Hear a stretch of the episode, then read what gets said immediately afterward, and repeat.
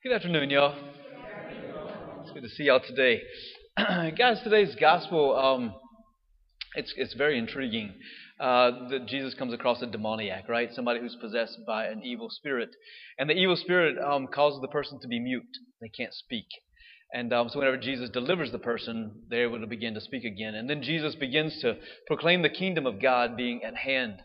Um, and so many miracles began happening. And that's what the, the gospel was saying today. Like, he began healing so many people, curing so many of the sick, driving out demons, that the people were like, nothing like this in Israel had ever been seen.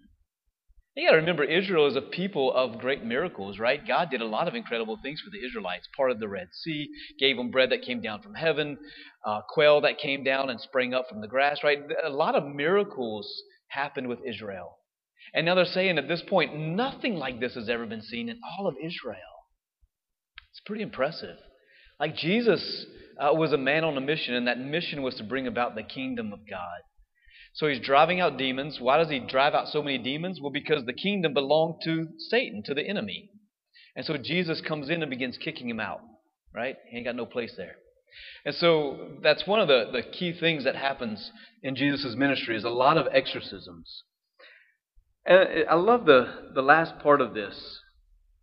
Jesus is going around, and as he's curing all these diseases, he sees the vast amounts of people, the crowds, and says his heart was moved with pity for them because they were troubled and abandoned like sheep without a shepherd.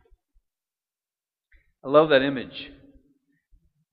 What characterized Jesus? What was his heart all about? It was a heart of pity. And it's not like a like a, oh I feel so sorry for you like kind of a pity. Um, it's the, the really the word is mercy.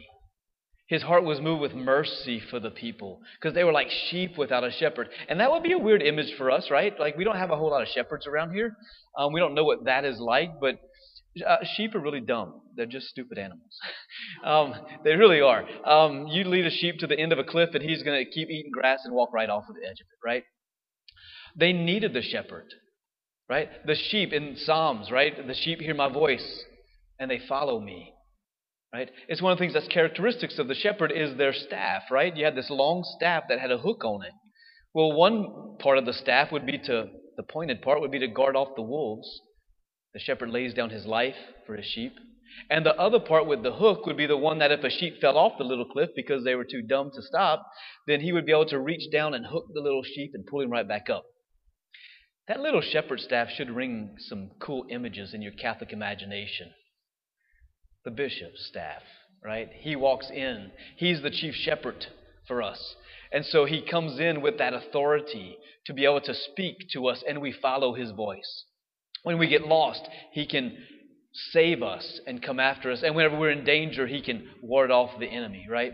And so, this image of the shepherd that Jesus' heart is moved with pity, with mercy, because they're like sheep without a shepherd. And then he says to the people, he says, Pray, because the harvest is abundant. There's a lot of sheep out there that are just wandering around. Like the harvest is abundant, but the laborers are few. We don't have a whole lot of shepherds. So pray, he says, that the master of the harvest will send you shepherds. Right? And so this is our duty as a, as a parish, as a church, is to pray for our shepherds, number one, that are there leading us today. But also pray for an increase of vocations to priesthood. Right? We need men to be able to step up into that role as shepherds of their parish. That are going to be men that are going to lay down their life in whatever way that calls for a man to do um, for the sake of the sheep. I think it's just really important. Jesus, it's not a suggestion.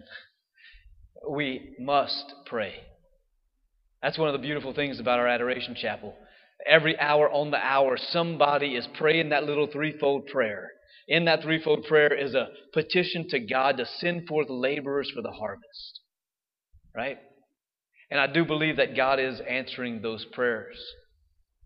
And so we come today uh, as the sheep, coming to Jesus.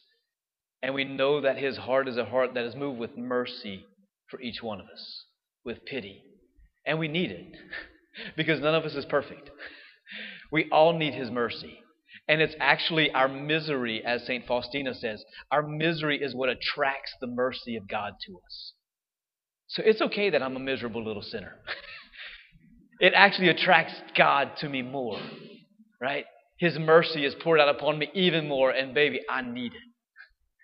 We all need it. So that's the reality that we get to live in. I'm just a poor little sheep, right? I need His mercy, right? And I need to recognize that I need it so that His heart gets turned to me with pity and mercy, and He pours that out upon me in abundant ways. So in Mass today, call to mind what ways do I need Jesus' mercy in my life? What area do I need to be poured out in abundance on my life right now? In those areas that I am imperfect, those areas that I have struggled, those areas that continue to be little stumbles along the road for me, I need His mercy right there. Like, stop pretending. I need it. I need it right there, right? And ask Jesus to come and rescue us and give us mercy in that spot. Amen?